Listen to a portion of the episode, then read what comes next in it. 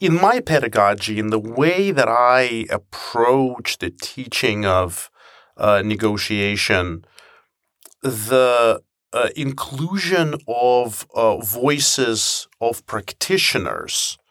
uh, is a critical part of the of the picture.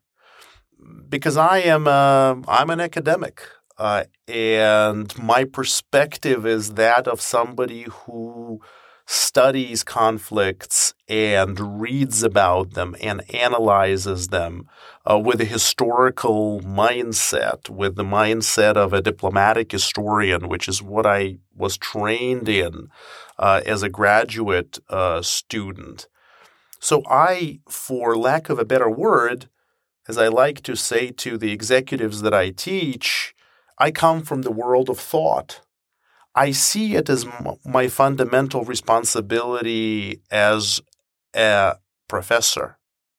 as an instructor, to bring the two worlds together, to bring the world of thought and reflection, and that's the world of academia,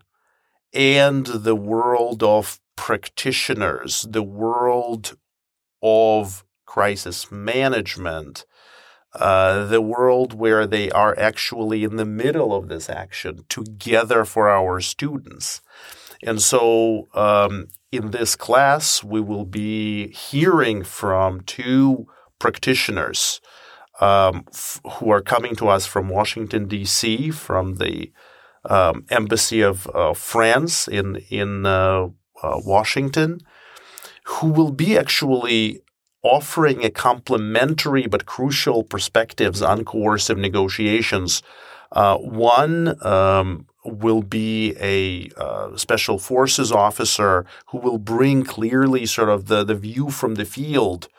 um, the view of somebody who has uh, uh taken part in military operations.